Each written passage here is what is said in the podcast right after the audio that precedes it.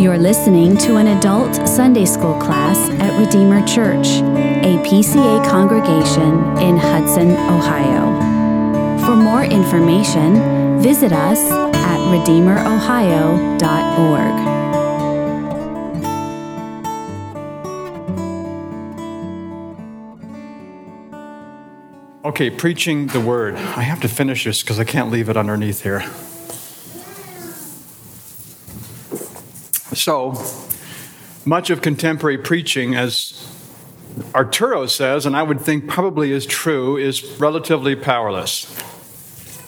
And his argument is because the Spirit is not empowering it. So, his whole thrust in this book is how do we have Spirit empowered preaching, not just preaching by itself, but with the Spirit attending. The greatest deficiency in contemporary expositional ministry is powerlessness. In other words, preaching that is devoid of the vitality of the Holy Spirit. Because, as we've said before, the means of grace are not uh, powerful in and of themselves, there's nothing about a minister that makes them effective in the lives of God's people. It is simply the Holy Spirit who must attend the means of grace and the preaching of His word, especially to make it effectual, to either convince or convert a sinner. A sinner's dead. You cannot persuade a dead man of anything unless the Spirit gives him life. And to comfort and build up the believer. We're always in need of the Spirit's power. Technique will not solve the problem but the Spirit's empowerment. This is one of the problems I had with one of the courses I took in seminary. It was on preaching, and it was all about technique. You know, how you do it, what kind of things you use. Always start with a, a, a hook, you know, a, a story that will grab them and keep their attention. And there was nothing really about the content of the sermon or the Spirit's power accompanying the preaching. The doctrine of depravity teaches us that we are utterly dependent upon the Holy Spirit if we truly believe that we are totally depraved. Every aspect of our being is tainted by sin, including the mind. We're talking about the noetic effects of sin. It's from the Greek word which means mind. The noetic, mind effects of sin. Your mind is warped. You cannot trust your reason alone. It's the handmaid of faith we are rational creatures. God speak to, speaks to us through propositions in Scripture, but it's warped. You need the Spirit's illumination to understand the teaching of Scripture. So, our doctrine of depravity teaches us that we are dependent upon the Spirit. We need the Holy Spirit.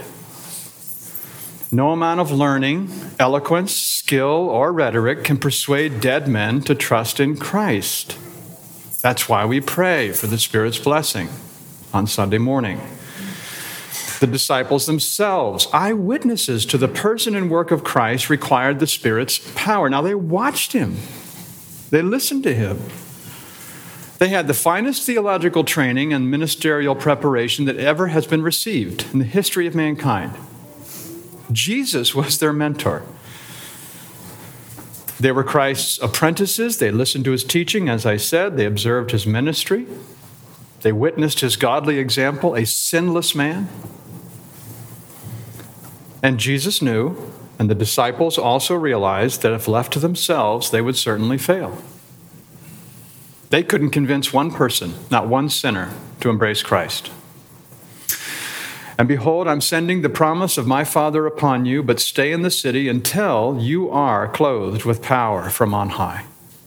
So don't even begin to attempt this mission, worldwide evangelism, without the Spirit's power. And if the disciples needed the Holy Spirit's power, of course, how much more to people 2,000 years later? We need the Holy Spirit. Now, the devil likes to counterfeit. He will always try to counterfeit whatever God does.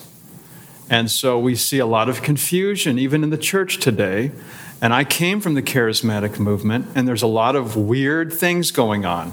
And he likes to confuse God's people with that kind of thing. The Spirit uses his word in converting sinners.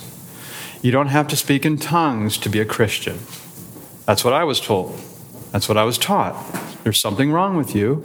You just need to kind of learn and have more faith and so forth. Any questions on what we've covered in the preliminary? Okay? Oops. So Jesus promised that his disciples would do greater works than he did. Isn't that a remarkable statement? Jesus, he said, You will do greater works than me. Truly, truly, I say to you, whoever believes in me, whoever believes in me, will also do the works that I do, and greater works than these will he do because I'm going to the Father. Now, on the surface of that, that is an astounding statement that you and I, as believers, would somehow do greater works than the Lord Jesus himself. What is he talking about? What are these works that could possibly be any greater than those of Christ? Well, some have said that such works must be various miracles that were performed by the disciples. Of course, in Jesus' name, they went about, did all kinds of miracles that confirmed the message. Jesus gave sight to the blind, hearing to the deaf, movement to the lame, life to the dead, and he rose from the grave. He rose from the grave. And there is no way that the disciples themselves or anybody after them could possibly exceed the miracles. Nobody rose from the grave by their own power. Okay, they gave sight to the blind, but they did not rise from the grave. The greatest miracle of all time, the resurrection. They may have performed some of them, but not all of them. Others claim that the disciples and the generations after them performed greater works of ministry. These are greater works in ministerial fullness, the breadth and the depth. How many disciples did Jesus have when he left this earth? Well, we're not exactly sure. We know that he had at least 11 disciples who were really committed, but he had far more. 120 of them were gathered on the night on the day of Pentecost. So, but you can see, even if he had 300, that's nothing compared to the extent and the breadth and the depth of the conversions that have taken place ever since. Millions. So, the ministry of the Spirit transforming us as we go along in our process of sanctification. The evidence, greater works and ministerial evidence, we have the biblical canon that is complete and advantageous. You have the full scope of God's inspired word, which they didn't have when Jesus was on earth. The New Testament hadn't been written yet. So we have ministerial fullness, we have ministerial evidence, we have ministerial effect- efficacy. All nations, people from different languages, so we have ministerial extent. His was provincial, this is worldwide. He had few disciples, now there are many disciples. He had the Old Testament, now we have both Testaments. And the whole idea of the ministry of the Spirit convicting, converting, comforting, and building up. So, in this sense, I think we can answer the question what are these greater works? Well, it's in the ministry, the works of ministry that King Jesus, reigning at the Father's right hand, does through his church. Greater works. The greater works are the conversions of people and the advancement of the gospel. So, not greater in, in, in, sense of that somehow we are greater than Christ, but greater in the sense of the breadth and the depth and the extent and the fullness of the ministry that Jesus enables the church to do by his Spirit and Word. That's incredible. Any questions on that? Any comments? Okay? Mary Alice? My comment is amen. amen. John? That just that's that's a very different interpretation than I've heard as well. I'm, I'm not surprised. I, I just it, it, it, it does also confirm with what actually does happen. You see, actually, I think Paul raises someone from the dead, but the frequency is much greater with Christ. Christ, the, the apostles, yes, you know, have can heal everybody can come to they can heal it, but the focus is on the, the growth of the church more than the miracles, clearly. Right. While the well, when Jesus was on the earth, the focus a lot there was a lot of focus on his miracles. Right, and the miracles are extremely important. Um, and of course, yes, the, the apostles, Paul did raise the dead, but he never raised himself by his own power. He's dead in the grave even now, right? His body has not been raised. So that is the greatest miracle of all time, and that cannot be exceeded. That's the greatest work God's ever done. Redemption in the resurrection of Christ is greater even than the work of creation. As a matter of fact, creation would not have happened if it hadn't been for redemption. The whole purpose of creation is for the redemption of God's people. Anybody else on?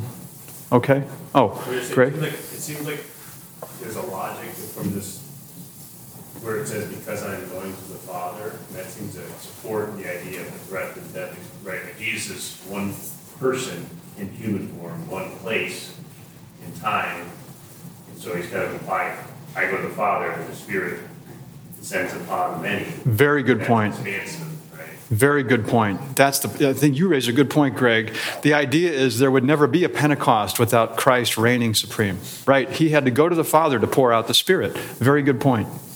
John.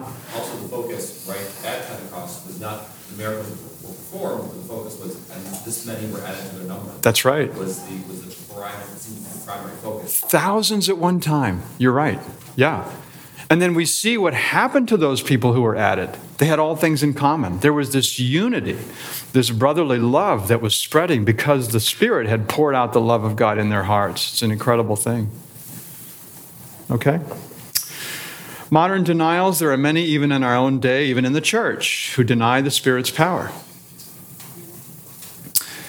They never admit to this. They would never say it if you asked them, but their actions prove the case. Scoffers will come in the last day with scoffing, following their own sinful desires. Such churches refuse to rely upon the divinely appointed means of grace. Now, yet they would never say they deny the Spirit's power. If you ask them, just like a, a hypocrite will never admit that he's a hypocrite, you ask him if he's a Christian, yeah, I'm a Christian, but his life denies it. He denies the power, right? He claims the name of Christ. So here, the church claims the Spirit's power, but denies it because they say, well, preaching's outmoded it's, it's kind of silly to have a person up there speaking authoritatively in the name of Jesus Christ because we're an image based culture. And we need to reach the youth by images, by video clips, by pictures, whatever the case may be. And maybe well intentioned. I'm not trying to impugn their motives, but I'm saying they're denying walking by faith in what God has appointed. I think God's pretty wise. He could see all of history. He said, This is the means I'm giving you to convince and convert sinners and to comfort and build up believers. There are some churches that rely upon secular psychology. Uh, the ministry there is constructed on and driven by psychological concerns, so that pastors are viewed as inadequate counselors. You can't just be a pastor. What you need is psychological training, and we have such things as 12 step churches. It's the process that you have to go through to find healing, true shalom. There are other churches that rely upon church growth techniques. You're familiar with these. People are no longer exhorted to pray for conversions and preach the word with that in view. They're taught to market for growth, conversions by methods, techniques. We want to gather the crowds, get them in. And this is what happened largely in the Second Great Awakening. It was really uh, results based. We want to get the people in. We want to orchestrate the service, use the music, dim the lights, make it emotionally powerful so that they will be moved to accept Christ. Rather than preaching the word plain and simple and let the Spirit do his work. You know. We should not confuse physical bodies, numbers, with spiritual life. True Christians. There's a church in America that has, I'm told, 30,000 people. And it's held up as the paragon of Christian success. But 30,000 people doesn't equate with true Christian conversions. Now, I'm not saying there are no true Christians there. That's not what I'm saying. I'm saying you can't rely upon numbers. It's not about numbers. Again, Jesus had what, 11, 12 when he died? So. Some rely upon political activism. Time, energy, resources are devoted to political agendas, and members are driven to get involved. We need to bring Christendom to America. We need to extend righteousness in this land, and we're going to do it by our activism. But political activity will never save souls or establish hearts or conform us to Christ or fulfill the Great Commission. That's the danger. So we're not to be involved. Christians are to be involved in political activity, don't get me wrong, but the church is not to be about being a bully pulpit for the political party. Any questions on the modern denials, Laura? Just an obvious observation, it's all about us. Yeah. It's, none of those are about God. Right. And, and what I've learned is that it is an act of faith to just take what God has told us to do and to be faithful in doing it. Regardless of what the culture is doing or what they say about what we're doing, and it's kind of boring. There's not a whole lot of bells and whistles. It's really outmoded. It's old fashioned. Okay. I'm trying to do it by faith, you know. Anybody else before I move on? Okay. Oh, Jared? Yes, uh, where would you draw the line? Because, you know, uh, all the things we're talking about here are very, you know, the things that we engage in on a daily basis, right? Um, We believe in right? Yep. Um, We, uh, we watch movies, good movies, right? Hey, This movie's uplifting, this one, completely not, I'm gonna watch that. We make these decisions. You know, we're not, um, you know, we're not uh, Amish, right? We're modern. Kess likes to call us the Amish church, but I don't think we're Amish. Apparently one down the street. So I, I guess, everything you're saying rings true. Right. But It is, you know, how would you, how would you explain it, though? How would you articulate it to a well-meaning megachurch, you know, member? Uh, why do you draw the line at service or the door? Or how would you articulate it to, you know, a, uh, you know, Doug Wilson type, you know? Uh, we're not gonna bring politics from the pulpit, we may have political convictions. You know, again, not like the Amish, we don't, we don't, still participate in politics. Right. And we, we address issues if they come up in Scripture, right. So where do you draw that, I guess that line? Is it- Is it at these walls? Is it at your pulpit?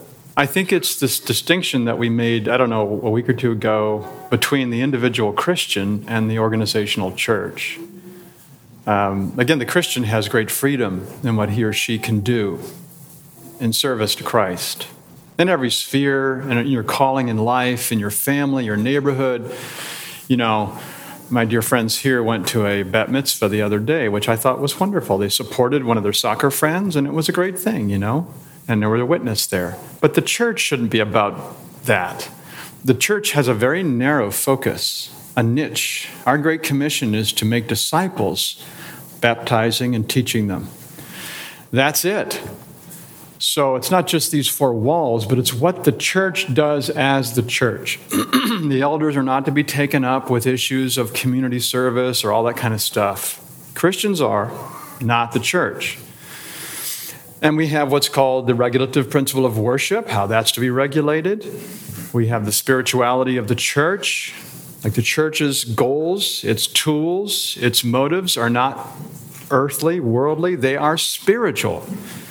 I can't take, I can't fine you for doing something wrong. I can't, you know, impound your car or give you a ticket or take you to prison. I can suspend you from the supper. And I can excommunicate you for, I, well, the session can, from the membership of the church. That's it. So, a very narrow niche with very specific goals, tools, means, reasons why. And I guess that's how I would answer your question. I know there's, it, it can, we'd have to tease out a lot of that, but again, the individual Christian has great freedom. Mark? How does that um, relate to our tithe and the money we give to the church and how the church uses it? Uh, Yes, yes. How does that relate to the money, our, the, our giving to the church, and how the church uses that money?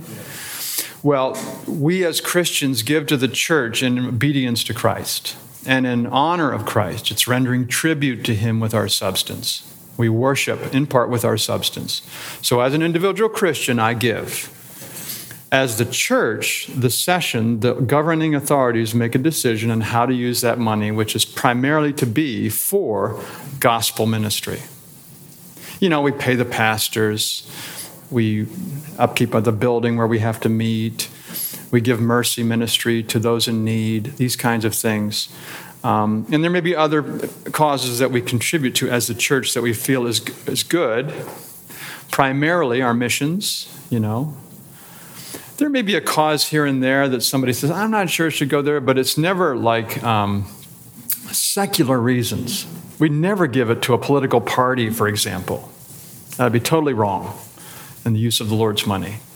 So, what we do is every year we have a budget meeting and we're trying to be fully transparent. We list it, or Mark gets up there and tells everybody, okay, this is how we're using the money. Then we can ask questions, we can talk about it. We're trying to be as transparent as we can to make sure everybody knows this is where the money's going, you know. But ultimately, it's the session who decides where the money's going. That's Yeah. all gospel oriented. If we didn't pay you to preach, we wouldn't be hearing the gospel. If we didn't have the four walls, the building here, but we need to hear the gospel. So I think it, it all goes back to the promotion of the gospel. Yeah, we're hope, well, hopefully that's true. Hopefully we're not making mistakes. I mean, obviously we can, but you're right. That's, at least I would say primarily, that's our focus. We want to promote gospel ministry. Okay? So the Holy Spirit is a person. He does possess all the attributes of deity. Peter said, Ananias, why has Satan filled your heart to lie to the Holy Spirit? You have not lied to men, but to God. He is God, eternal, unchangeable, infinite, everlasting. He's God, the Holy Spirit. He is the great communicator of inspired divine truth. Now, this is by common consent. Every person of the Trinity is equal, but they do, by common consent, assign to each other various roles. And the Spirit is the great communicator of truth. I will ask the Father, and he'll give you another helper to be with you forever, even the Spirit of truth. Now, that of truth refers both to his essence and to his function. It doesn't necessarily apply first and foremost to his essence, but most to his unique action as the communicator. He is the one who communicates, who conveys the truth. He communicates it objectively and externally in the scriptures. He inspired them. This book we have is inspired by the Spirit, God Himself. It's God breathed. As Paul says, it is profitable for teaching, reproof, correction, training, that the man of God can be competent for every good work. Whatever we need to believe and obey, we can find in the scriptures. They are sufficient. Brothers, the scripture had to be fulfilled, which the Holy Spirit spoke beforehand by the mouth of David, clearly indicating the inspiration of the Holy Spirit. He communicates the truth subjectively and internally by his work of immediate illumination. We need that illumination. You can't understand the scriptures, and neither can I without his illumination. I've told the story so often, it's probably, you're probably bored of it, but when I was in college, I said, This is a bestseller, the Bible. I might try to read it. Picked it up. Two days later, the bo- most boring book I'd ever picked up. Dull. I put it away. It was worthless to me. When I became a Christian, the illumination, it came alive. I couldn't put it down. I spent all my off hours studying. I said, if I'm going to study, I might as well go to seminary. Perhaps this is a call to ministry. I don't know. We have received the Spirit who is from God that we might understand the things freely given us by God. He gives us the Word, and the Spirit helps us to understand. You can have a vast amount of biblical knowledge and yet be severely lacking in spiritual maturity. You have to have the Spirit. He must apply the objective and external scriptures both subjectively and internally. We need the Holy Spirit. Azurdia says God has given his truth not merely to be amassed, but to be experienced. I'll take a man who might not have half the amount of biblical knowledge as his colleague, and if he's filled with the Spirit and desires to believe and obey that word, I'll take him over the guy who's memorized the whole Bible, who doesn't want to obey the whole thing. It's not just the extent of knowledge, it's the experiential aspect that this knowledge is for me. it's to be lived out. It governs me. See, that's the key. I think there's many Christians today, and I'm not questioning their sincerity, they're Christians, but they look at the Bible as simply a self help book. When I need comfort, I go to the Bible.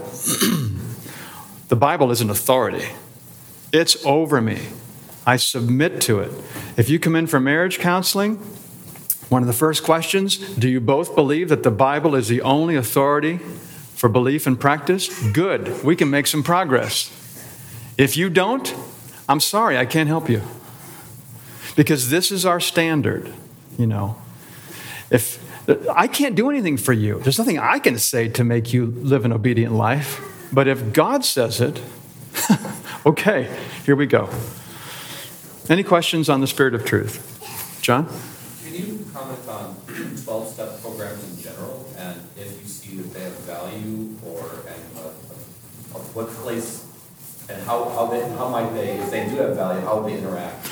They have value. I think it's a good question, John, a really good question. How, how, what value do 12 step programs have? And I think they have value with behavior modification.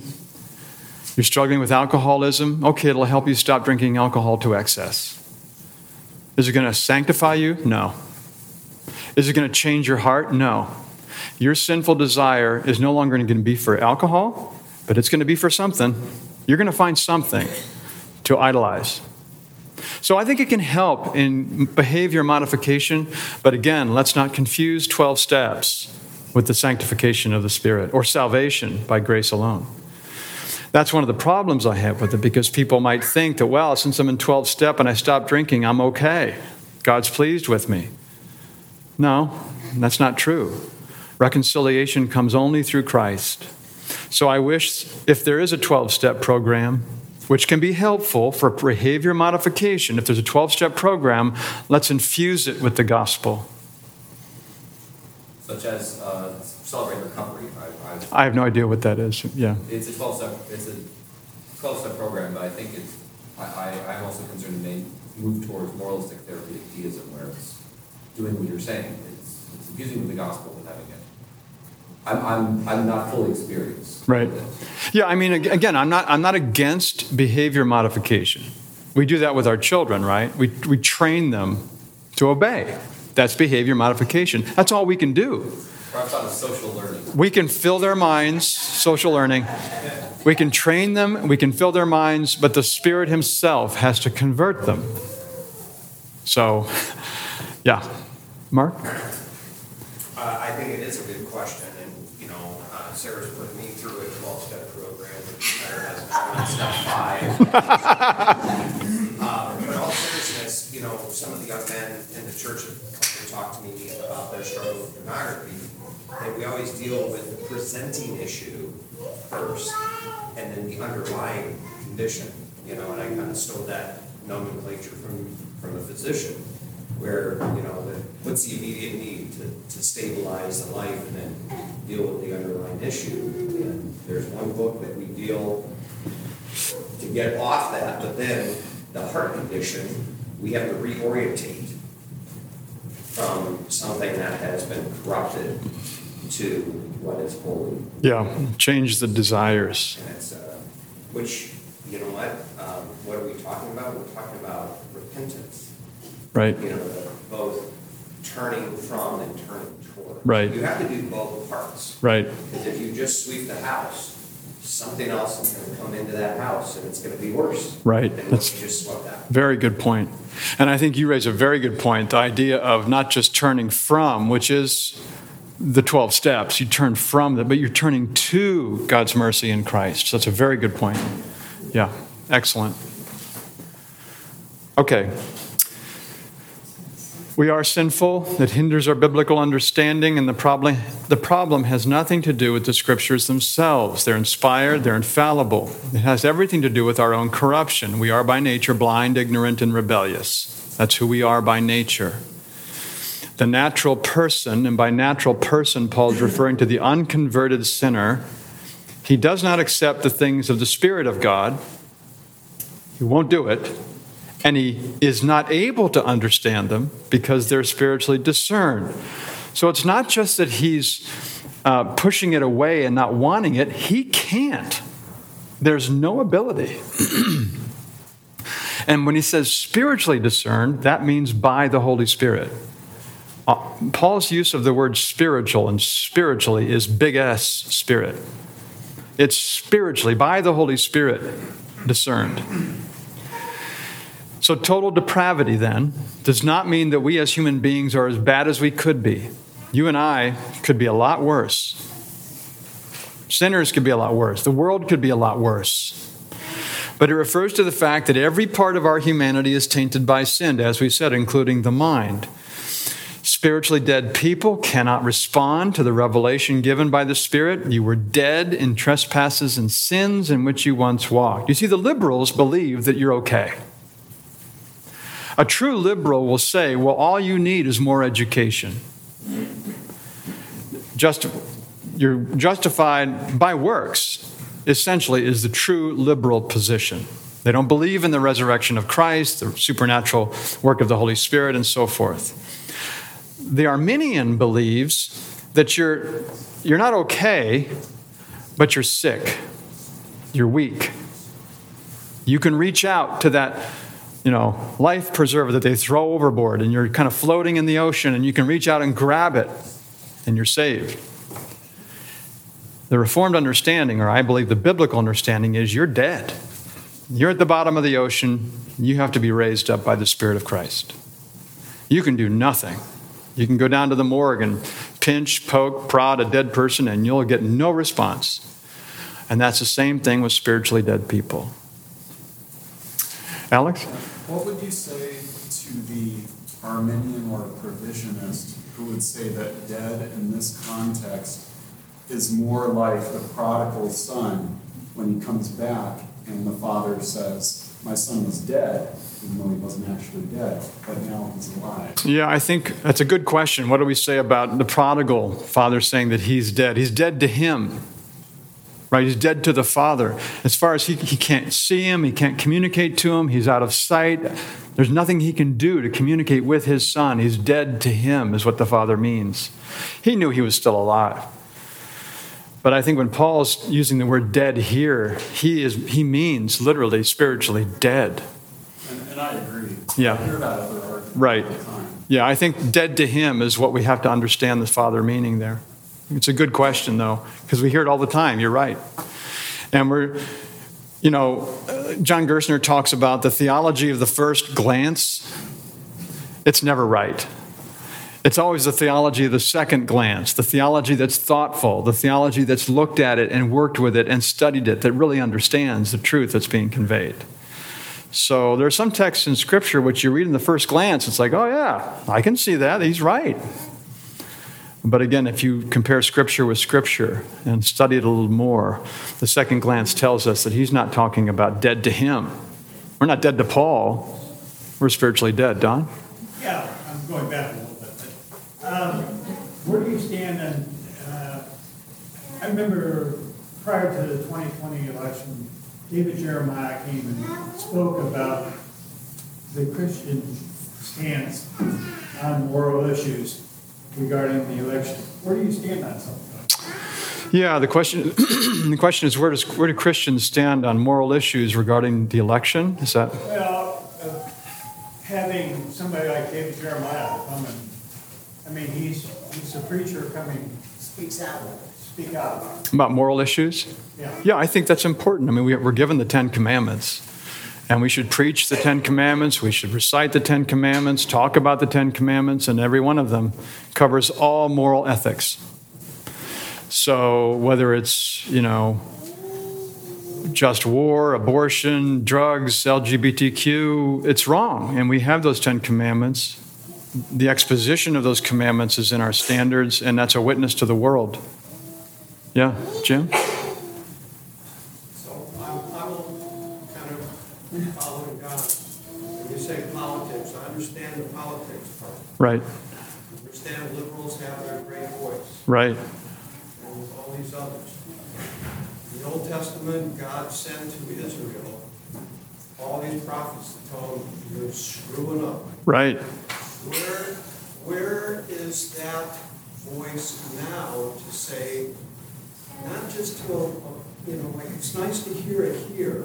Right. You can say individuals can spread it, but, we're a small part, and the countries go on the, like an Indian basket. Right. Where, where does the church speak out on a bigger plane to the fact that we're supposedly a Christian nation? We're not a Christian nation. I understand that, say supposedly we were founded as a Christian nation, but there's nobody out there telling us, for this society, God's work. Well, first of all, and I, I appreciate your concern. I think it's a valid concern.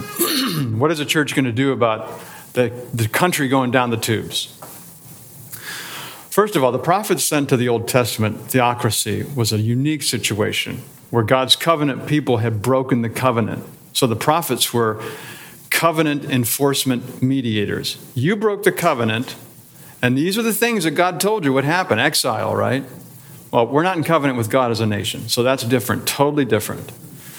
But there is a prophetic voice that Christ, as the prophet, speaks through his ministers and the church from the pulpit. It's a public pulpit, it's an open sanctuary. Anybody can come. Right now, we're on YouTube or whatever it is that we use for our live stream, right? So, this word is out there. It's available as the church for anybody to hear. And we don't shy away from moral issues. We preach those Ten Commandments, right?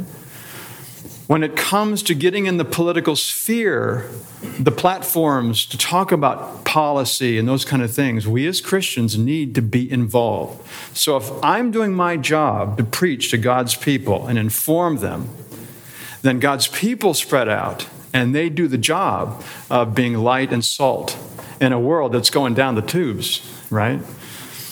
And I, I know the frustration.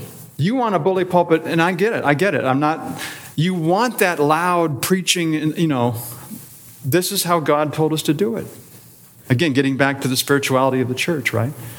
Jared? I guess, would you be comfortable, Right. in Sunday school versus In Sunday school. saying something like, you know, let's say this is the, the Presbyterian Church is big in the South, right? Let's say it's eighteen forty-five. And he's saying, you know, as far as I can tell, scripture, uh, the way we're doing slavery here in Georgia isn't biblical. Would you be comfortable saying that, given? In Sunday school, of course. If we go to the eighth commandment, man stealing is a sin against the eighth commandment. So, It's, it's explicitly a moral statement that has implicit political consequences. yeah, I, I'm not qualified to critique public policy. I, I don't have the qualifications for that. These statesmen, like them or hate them, I mean, they've been doing this, they know all the ins and outs, they know all the issues. I'm not qualified, but I can talk about moral issues. So, of course, and even in the pulpit, if it comes up, I, I will address it, you know, if, but I'm going through my belief is expositional preaching, we're going through a book. That means I can't avoid the hard texts. I got to preach them, right? And if it comes up, we'll address it. But again, I'm not going to be governed by the political machinations or the circumstances of our culture. You kind of draw the line at going from here's a moral declaration to then a prescriptive policy. That's Yeah. where you draw the line. Yeah. And hopefully, God's people who are involved in that, they're informed morally, and they, with the expertise, can develop policy. Yeah, Jonathan? Uh, Related to this, uh, our denomination didn't we just recently uh, release a statement on the transgender issue at, based on the provision in the standards that specifies in extraordinary circumstances. Right. The church can uh, speak. Yeah. Yeah, very good. Our denomination, we're allowed to speak to the civil magistrate with advice in extraordinary matters. And our denomination considered the, uh, the, uh, well, the transgender issue and sex change of our children. This, this is just extraordinary. Allowing children at five years old who have no idea about gender issues or to say, oh, I, I'm a different, I want to be a different gender, beginning the process of changing, you know, genders. We think that's extraordinary. So as a denomination, we sent letters to the governing officials. But that doesn't happen very often, very rarely. But again, that's an extraordinary issue. Our children are in danger. This implies that the Spirit's illumination is necessary, of course. It's illustrated by the Jewish leaders who knew the Scripture but rejected Christ. You search the Scriptures because you think that in them you have eternal life, you biblicist, and it is they that hear that bear witness about me. Yet you refuse to come to me that you may have life. You need the Holy Spirit. The Pharisees memorized some of them, I'm told, the whole Old Testament. I don't know how they did that, but they did. And it didn't do them any good. As a matter of fact, it only aggravated their guilt. They needed the Holy Spirit. Azurdia says, For the truth to be known, the Spirit of God must draw his sword. I'm going to have to stop there. We got more stuff, but maybe we'll get that out next time. Any final comments or questions? Great discussion. This is very important, I think. And all these questions are good. So let's close in prayer. Heavenly Father, we do thank you for the Holy Spirit. We thank you that He's promised to use the Word to teach and to train and to build up, to convert and to comfort. And we confess our need for Him and pray that He'll be with us now as we prepare for worship. May what we do in glorifying the name of Jesus Christ serve for your glory and our good. We ask it in Jesus' name. Thank you for listening. For more information or to connect with us, visit us at redeemerohio.org.